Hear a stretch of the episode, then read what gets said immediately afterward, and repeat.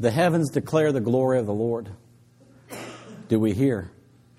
God is speaking. He does speak through His Word, He does speak through His people, and He continues to speak through creation. If you would, please stand with me and let's read together a passage from Romans. It's Romans chapter 8, 28 through 30.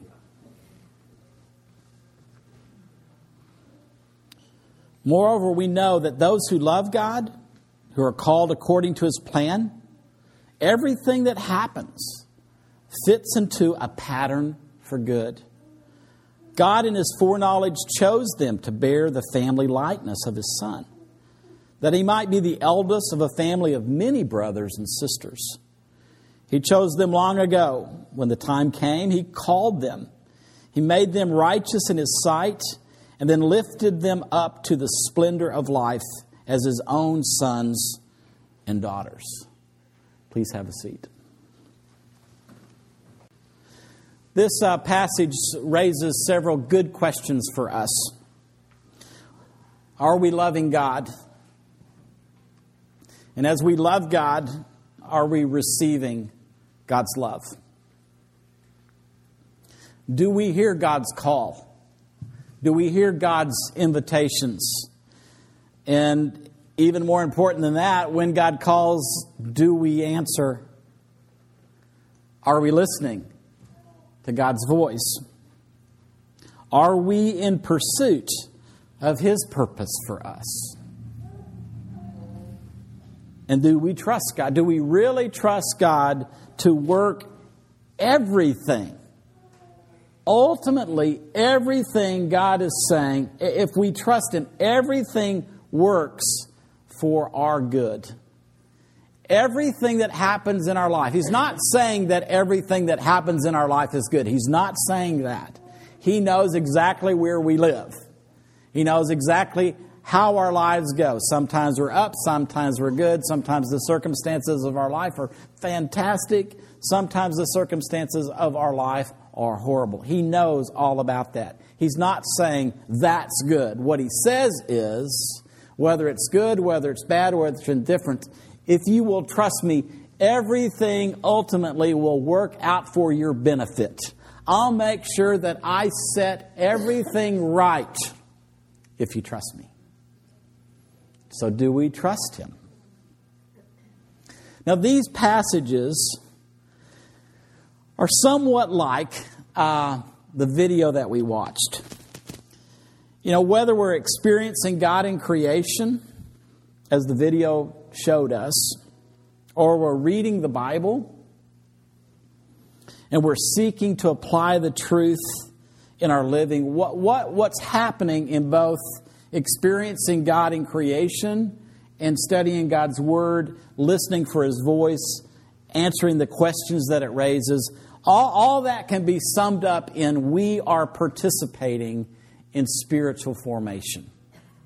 And what's most important to me for us as a community of people beginning a new year, it has to do with how are we individually and corporately helping each other conform to the image of Jesus Christ. I just, I just don't want us to have a year full of meetings. I don't want us to have a year full of learning new songs. I don't really necessarily want us to have a year full of going to our neighbors, doing good things, or going to the nations and having wonderful adventures. If we're not being conformed to the image of Jesus Christ, then we as a community are not doing what God has called us to do. We're not called to the purpose that He's called us to? Are we conforming to the image of Jesus? That's the question. Spiritual formation, and maybe even better, what is Christian spiritual formation? It's defined this way it's a process of being conformed to the image of Christ for the sake of others. So says the president of Asbury. Now, what that can be broken down into is this it is a process. That process looks somewhat like this. in classical statements and then moving on into us in this contemporary world, all of us have this kind of process going on in our life. One, we have an awakening. There's this initial encounter with God. And anytime God encounters us, we begin to encounter ourselves at a different, different level. That would be the conversion experience. And so we want everybody that's involved in our community to have an awakening, to awaken to God, to awaken to who we are created in God's image. We have an awakening. Then that moves into purgation. And purgation sounds like purging, and that's what it means. What, what's happening is that, that we're trying to see our lives from the inside out come into harmony with who Jesus is and what Jesus does. So there's things in our lives, whenever we are awakened to God, whenever we begin to live in relationship with God, whenever we become part of a community, there are things in our life that we've done that need to go. He changes us. And it goes from the obvious, getting drunk, sleeping around, pornography. That, I mean, we could just the obvious things that we know. We've been brought up. You know, we're people that understand what's right, what's wrong. Those obvious things go, but he doesn't just stop with the obvious things. He goes to the the inside where where I hate, but you don't know that I hate. Where I'm impatient, but you don't know that I'm impatient, but he does. So purgation is this process that you and I are being changed from the inside out. That moves to illumination, which is this deepening relationship with God. And we, and we, we, we move from seeing God out there and even out there in creation to we, we, we realize, wow, I mean, God is, is Emmanuel. God is with me. God is even within me. God is so close. And then that moves from illumination to union, where we begin to have this experience of this oneness with God, that we're really in this very, very tight relationship. It's the tightest relationship that we'll have on the planet. It's between me and Jesus, between you and Jesus, between us as a community and Jesus. We're united with our God. What's interesting about this process is probably for the first 10 years that you and I know Jesus, we, we cycle through this process a few times. In my own life at 17, thanks to the ministry of Young Life, I'll always be indebted to that ministry because that ministry told me the story of Jesus. For the first 17 years of my life, nobody told me that story. And I even lived in Texas, and nobody told me that story. There's churches all around me, but nobody told me that story. I saw hints of that story in those 70, but no one told me that they, they did not take the time to tell me the story of Jesus. They didn't talk to me about coming to church. They talked to me about this is who Jesus is. This is what Jesus did. And they took time. They didn't get in my face. They didn't give me a track. They just told me the story. At the end of six months, I was awakened. And I, I, I, won't tell you, I won't bore you with my details, but I, remem- I remember the night of my conversion. And I'm really grateful for that. I, I remember what I felt. I remember the joy that I felt. I, I was awakened. I was encountered by Jesus. And I moved into purgation, where things in my life begin to, to change uh, the obvious going and then the more subtle. And then I, I, moved into illumination, this deepening relationship with God, the reading of His Word. Uh, I read out of an, I, I realized I had this long history of reading out of strange translations. That was J.B. Phillips. Anybody ever heard of the J.B. Phillips translation of the Bible? See, that's the other, that's what I started with.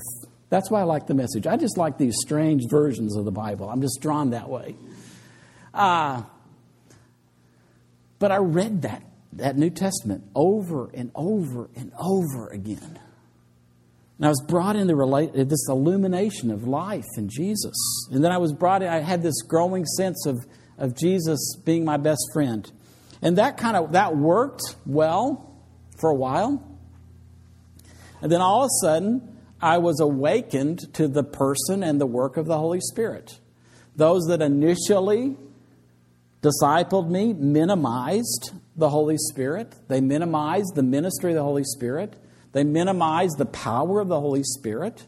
They, they so ran from the abuses of the gift of the Holy Spirit, they just said, Well, I don't want to, I don't want to deal with the mess that that caused. So we're just going to say that's over. God's changed the chapter, then so there's a new chapter. Those things don't happen anymore.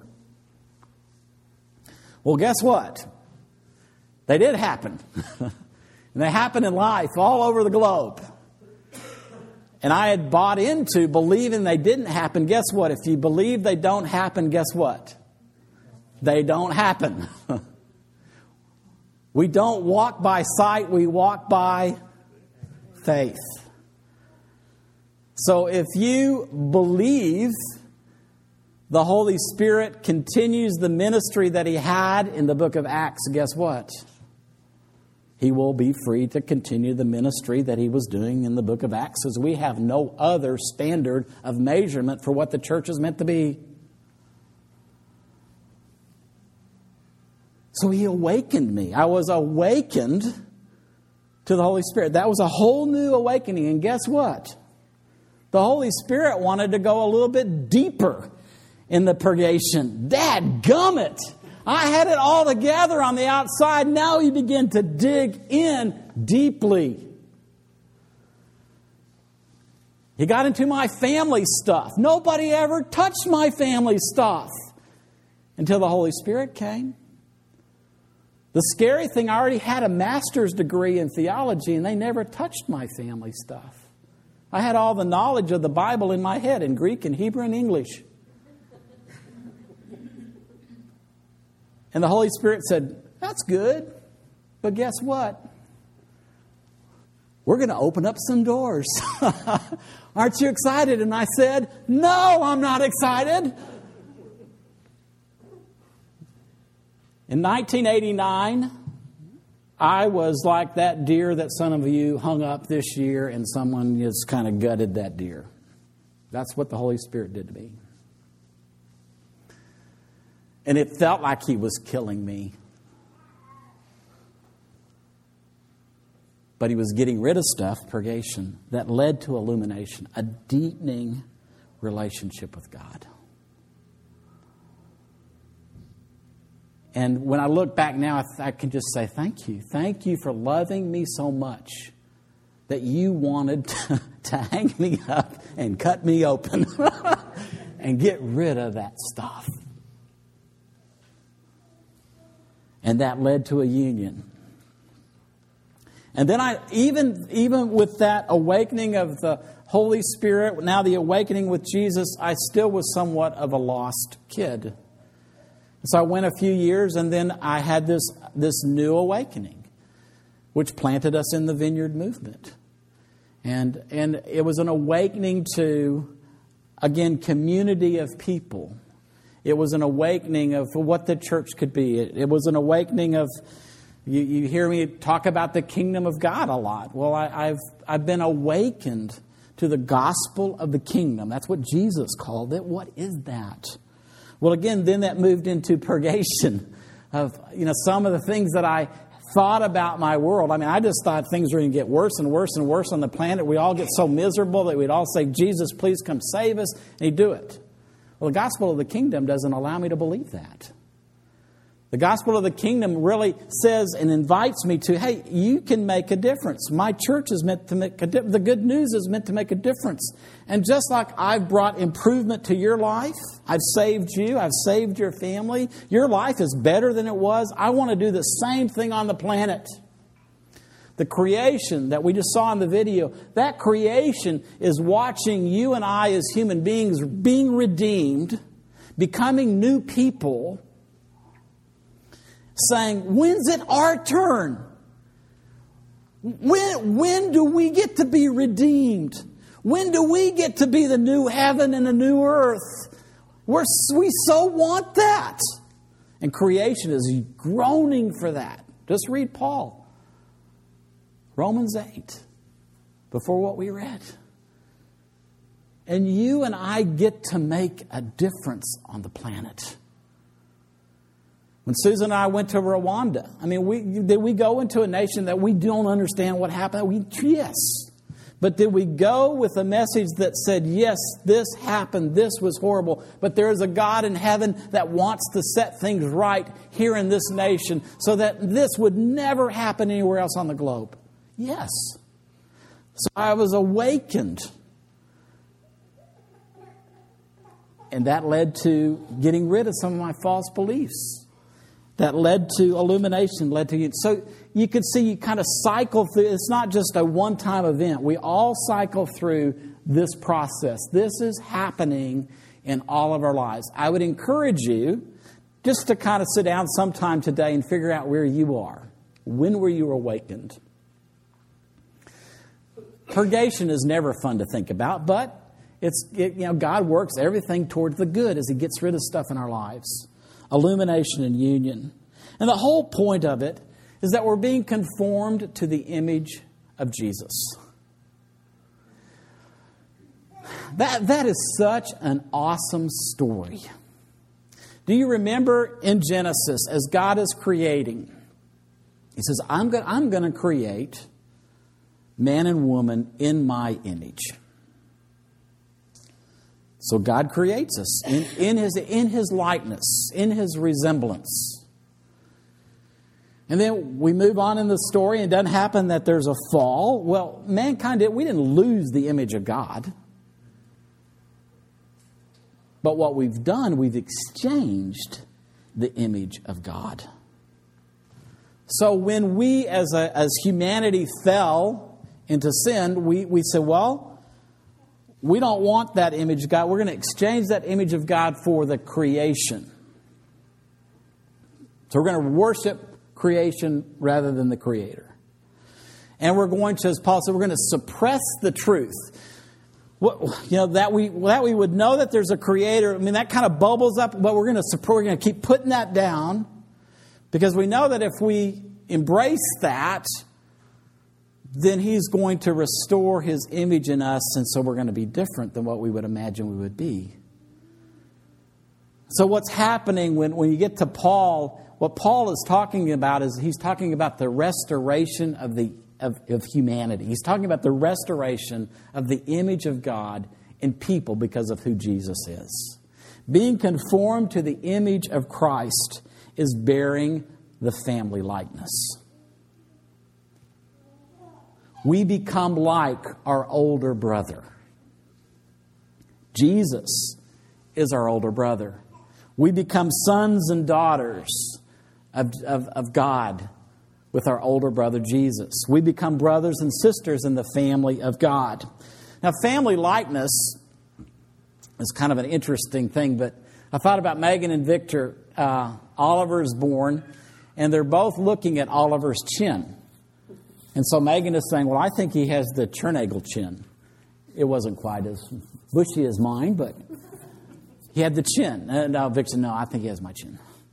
And so, but they're looking at this new baby. This baby has a family resemblance. Do we realize that we've been brought into the family of God and we bear his likeness?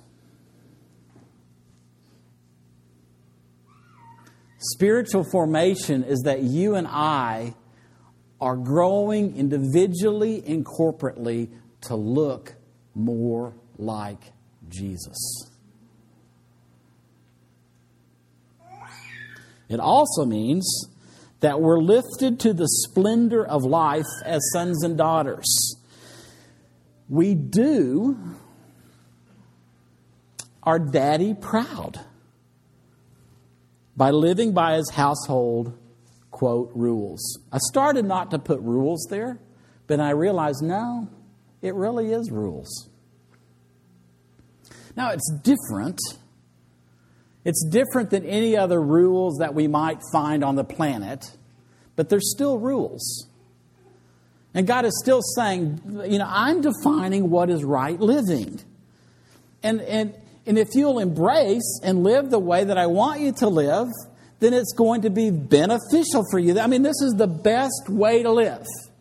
So these are the rules of our household. And so God is just saying, as your daddy, Jesus is saying, as the elder brother, when you live this way, wow, you're bearing the family's resemblance in how you live. And we follow the example of Jesus. I mean, Jesus said, You will do what I've been doing. John says we're to follow in the footsteps of Jesus, our older brother. And so the question becomes as we're being conformed to the image of Jesus, are we bearing that likeness? And are we choosing to live the way that God says to live?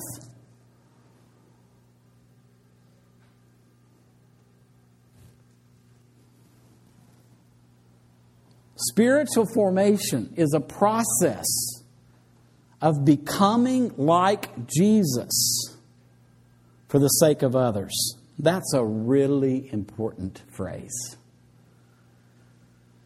We are conforming to the image of Jesus not for ourselves, but first and foremost for the sake of God our Father. And then for Jesus our big brother. How many of you have a big brother? And has your big brother ever said, Way to go? Like your big brother was really proud of you that. No, it hadn't happened yet, Connor? Okay. Just the opposite. shh, shh.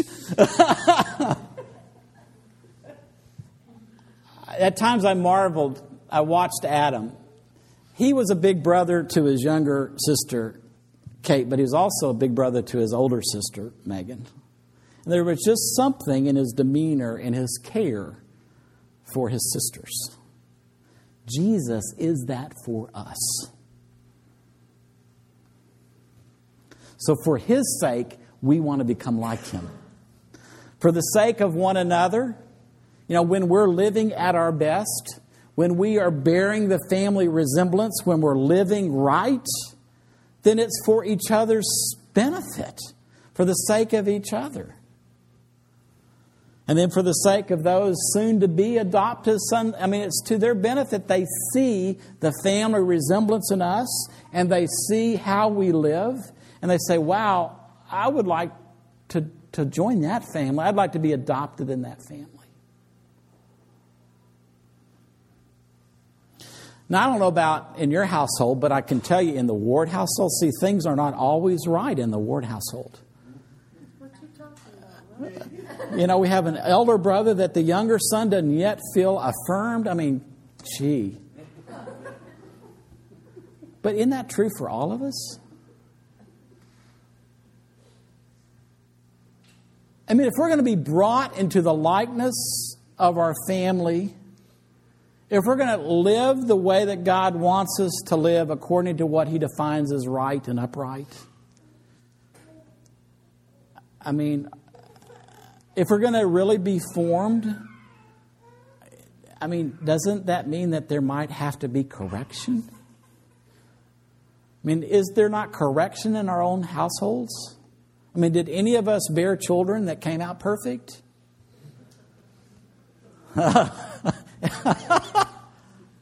so what do we do? What do we do about that imperfection in our own families? We try to bring correction. Sometimes we're successful, sometimes we're not. Right? Do we think it's any different in this household?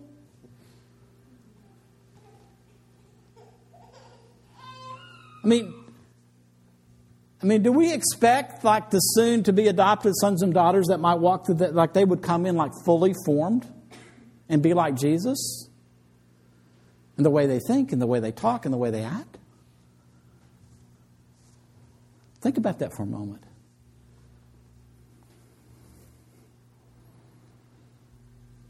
I remember a story out of John Wimber's life.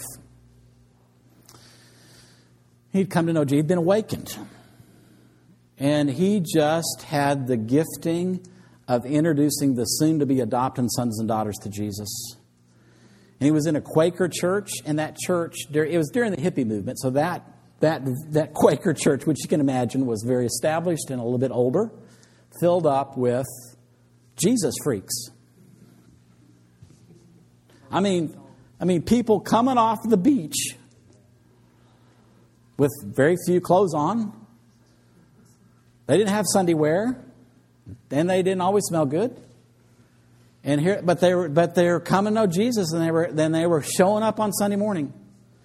And John says he was walking out of a service, and, and like, like there's hundreds of these people that have invaded this this staid and established church. And standing at the back was an elder, elderess, this lady that was an elder, and she was weeping. And John, being the sensitive guy that he was sometimes, said, You know, madam, I, you're weeping. Are, are, uh, are you okay? And she said, John, you've ruined our church.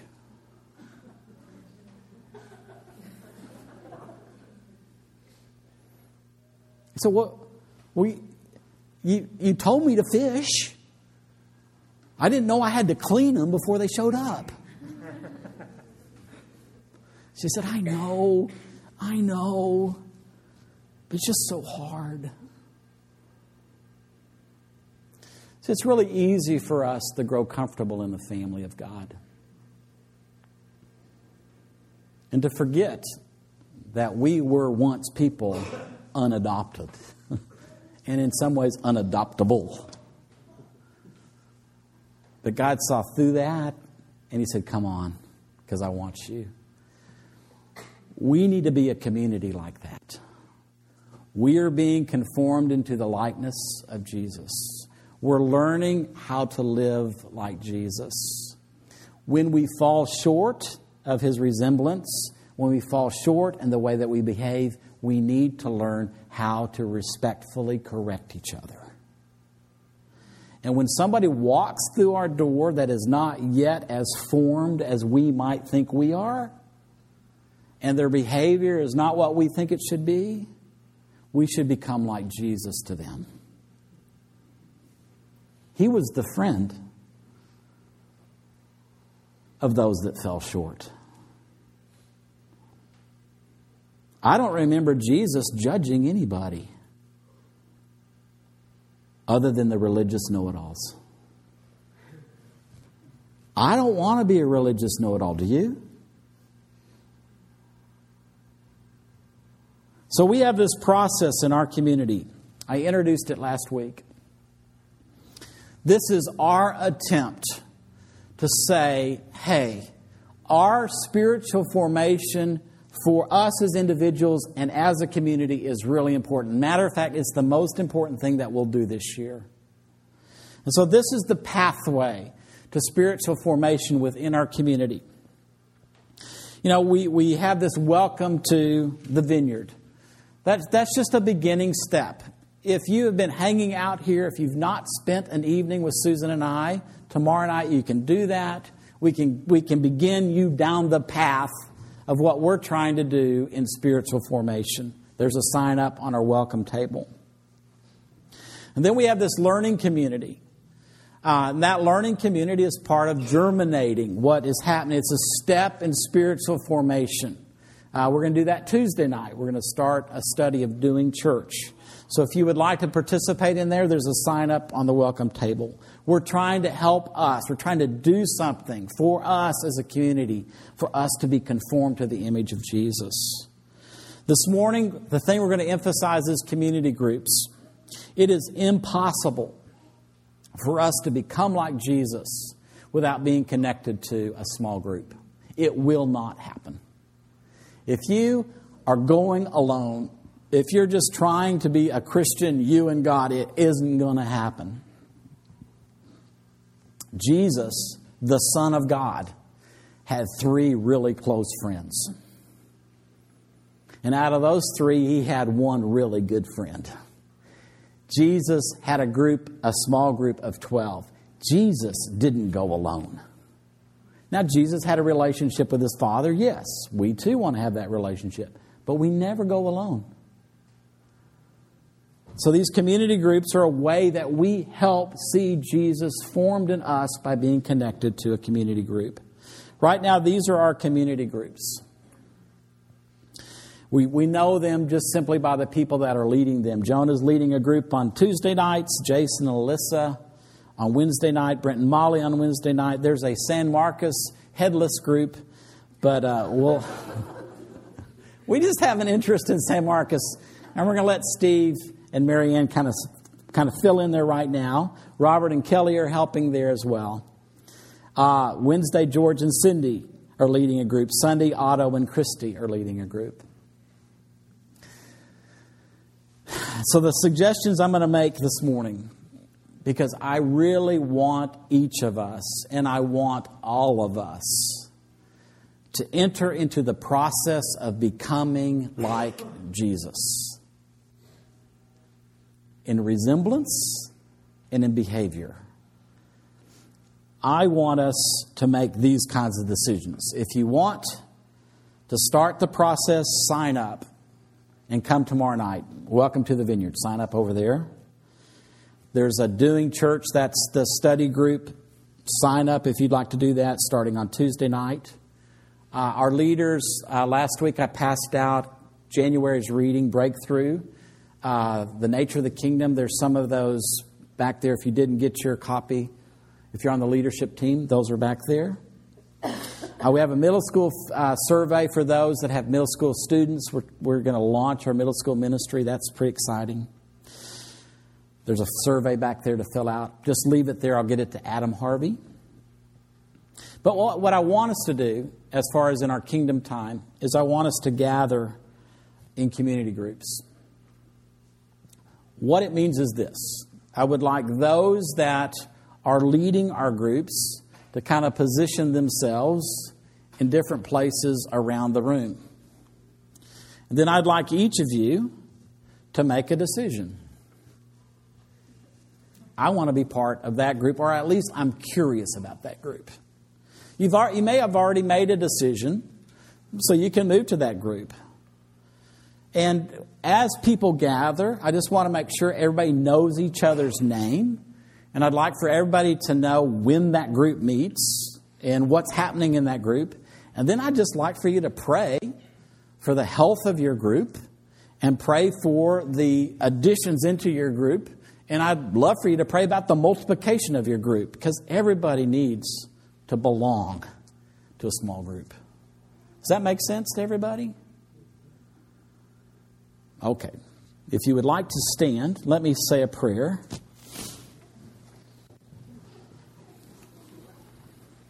And then I'm going to position the leaders, and then the rest of us can gravitate towards those small group leaders. Jesus, thank you very much that you want us to be like you.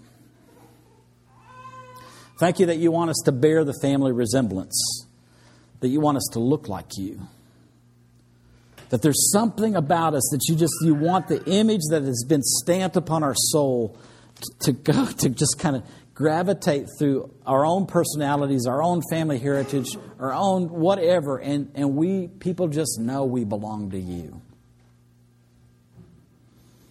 And thank you that you want us to conform uh, to your way of life. You want us to live life and do ministry like you did it. And thank you for this process that's going on in our lives individually and as a community. And I ask for your blessing upon us. Lord, we want to be formed into your image. We invite you. Come, Lord, awaken us. Come, Lord, and purge us of those things that get in the way of showing the family resemblance. Come, Lord, with greater illumination. And come, Lord, and unite us to you. Lord, we invite you by your Spirit to activate this process in all of our lives and conform us to a greater degree this year. Bless us, O Lord. And this morning, I ask that you bless our gathering as small communities. Lord, I pray for all of us to find a place to belong, to find a place where we can connect and grow spiritually to become more like you. So, Lord, bless these gatherings in your name. Amen.